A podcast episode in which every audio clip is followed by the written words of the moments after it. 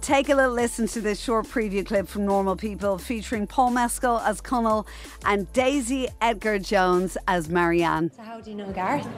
Oh, classes together. You two are going out? Everyone seems to know him. Yeah, he's one of these campus celebrities. He'd love that. I believe he's very active on multiple college committees.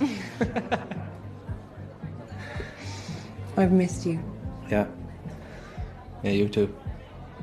So there you go. As we know, last Tuesday, the first two episodes of the adaptation of Sally Rooney's best selling book, Normal People, were broadcast on RTÉ One.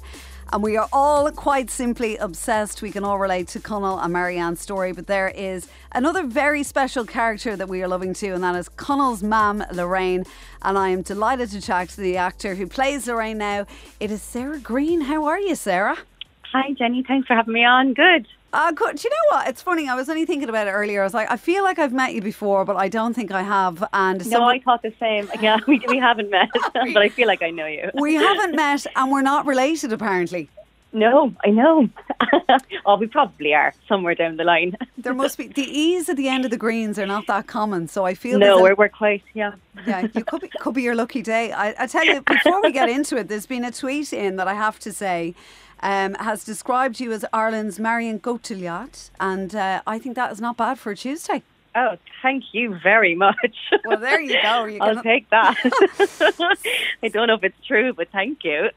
Well, as he, we're we're loving Lorraine and normal people. I think the first thing that everyone thought when they saw you was you're far too young. But I suppose Connell's mother is young in the book.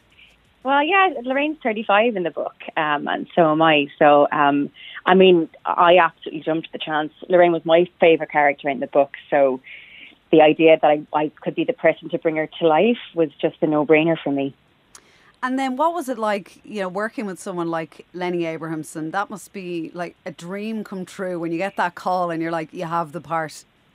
Yeah, you took the words out of my mouth. I've wanted to work for with with Lenny for years. So, and then having the likes of him, working with Element again, and and Sally Rooney and Alice Birch and Mark O'Rowe bringing the scripts to life, and it was just you know it was a match made in heaven, really. And you know any actor would be a fool not to jump at the chance.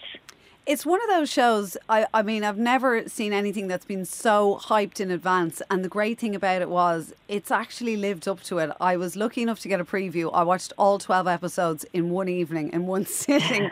and, and it was, it was literally like that. The book was so good, it was so successful that there was this fear of. Were you nervous watching it for the first time yourself? Uh, yeah, of course. I mean, I kind of knew when we were making it. I mean, I was on set the first day that Paul and Daisy had their first scenes together, and I just sat behind the camera with Lenny and just felt very privileged to be there to witness them, you know, the, the beginnings of, of this incredible relationship. And and I knew it was something really special. I think we all felt it on the day. Um, and and so I- yes, I was nervous, of course, as you are, bringing any adaptation to life, that people will like it um, and that people will love it as much as the book. And I think, by all accounts, they they absolutely do, and I do. I'm I'm such a fan of the show.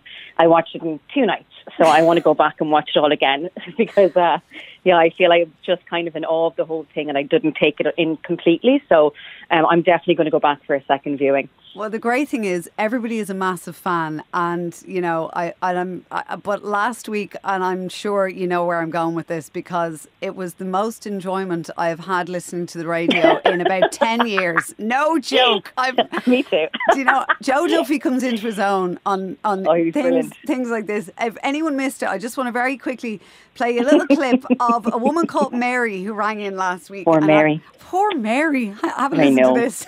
Very good afternoon. Good afternoon, Joe. Um, well, I, it's described to me as the eagerly awaited adaptation of a novel, Yeah. which I never heard of. That's fair So enough. naturally, I tuned into it. Yeah. And uh, I, well, I, I'm sure the novel would have, was very good, and I think it was uh, came across as about a, maybe a very disturbed teenage girl. Well, I imagined it was like something you would expect to see in a porno movie. Ah, Certainly not for family view, viewing. What?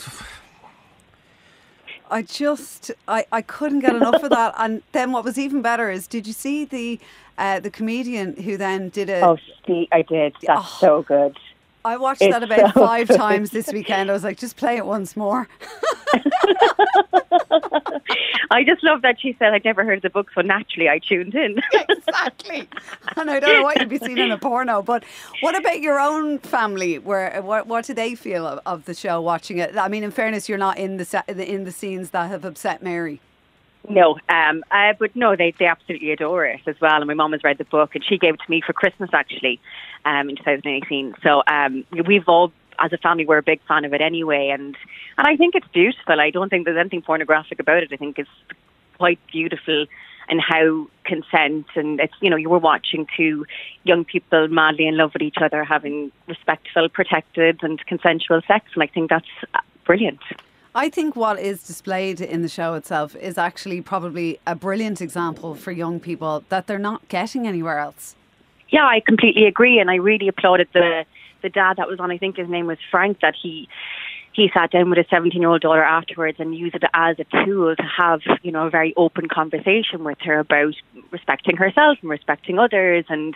And I think that's it's amazing that a piece of art can do that. You know, especially at the moment, we're spending you know a lot more time with our families. So, I was very lucky growing up that I got to you know I I I could always go to my parents with anything, and I was completely supported. And so, um, I think Connell and Lorraine have that relationship as well. Um, and I think I think it's handled really, really delicately and beautifully. And and I know Daisy and Paul were incredibly looked after. Um, they had a, a brilliant um, uh, intimacy coach on set called Ita O'Brien, and so everything was talked through, and no one did anything they didn't want to do, and um, they were, you know, given the space to feel as comfortable as possible. And I think that comes across because it's it's just so real, it's so believable, it's just really raw, and they're incredibly talented, the two of them. And then you were talking about obviously the fact that everyone's spending a lot of time with their families now. Some obviously not, um, because they're away from them. But how how's lockdown treating you so far, and whereabouts are you? Good. I'm in Belfast. I was um, shooting a TV show here when lockdown came in. It's um, uh, Domhnall and Brian Gleeson have written a really brilliant comedy. Um, so we were in the last week of, of filming that. Uh, so it's pretty gutting that we didn't get to finish, but fingers crossed we will when all this passes. Um, and so we just decided to stay here instead of going back to London um, because we're you know close to the beach here, and you know there's a country park across the road from us. So uh, it's been quite peaceful. I miss my family terribly. I miss my mum and dad and my sister um, and my nephew. Um, but yeah, uh, they are all in Cork, and hopefully, if some of these restrictions are lifted, I'll get to you know run down the road in the car to them. It's better than flying. I know that's the thing because I, I like a lot of people are sort of lucky where their families might live within a, a couple of minutes and they can walk and stand at the end of their driveway. And like you, my my family are all down in Cork as well. I was getting photographs this morning of my mum cut my dad's hair this morning, and he did her hair. he did her hair color oh. last week. It looks amazing. He? It looks brilliant. play to him. oh God, I'm trying to convince my fella to that for me. My greys are out of control. Well, listen, if any of the if any of your family down in Cork are stuck for a hairdresser, they can go out to my Greenes. They're, they'll look after them. And how have you been passing the time though? Because the days kind of are long, aren't they, at the moment?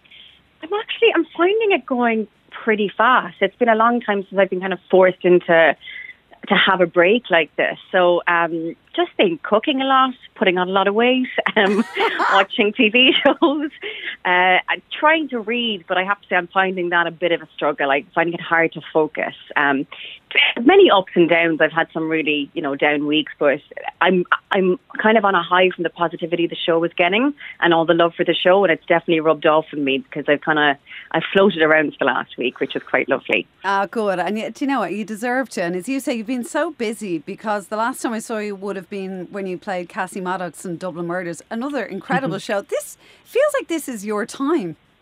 Oh, that's very kind. Um, yeah, I've been busy and feeling very grateful for it. So, um, so yeah, long may it last. If we ever get back on set again. well, this is it. You know. is there any um, any plans then after the show that you're filming at the moment? Anything you can tell us about? Any? Um, no, I've another show coming out with BBC um, called Roadkill. Um, that's with Hugh Laurie and Helen McCrory. Um, and I'd say they will try and get that out as soon as possible. You know, people are crying out for content. So um, it's a good time to be releasing TV shows as, as we've kind of just witnessed with It's more, already more filmed. people. It's done, is it? Yes, we finished it. Yeah, so I might have some ADR to doing it, but yeah, it's um, hopefully it'll come out this this time. You know, before Christmas this year. Hard to tell from the wanna- title whether it's cheery or not. Um, it's a political drama. Okay. Yeah. I was, I was like, it's either going to be a comedy or something really deep. no, So, no. a bit of both. no, bit of it's, uh, yeah, political drama written by David Hare. Um, it's very good. Four parts. Well, we will look forward to that. Um, Sarah Greene, it's lovely to finally talk to you. And Jenny we- Greene, lovely to talk to you too. Ah, and we've a text in for you actually. Will you please say a big hello to Sarah from all the Hollands in Glanmire in Cork? So Stop. Rose, Sir, Ashling and Tom. Hi. Hi. big shout outs. Um, Sarah, hopefully you'll come and see us when the lockdown is over. And as I say, if, if you need your colour done, I know a man who can help you out, okay?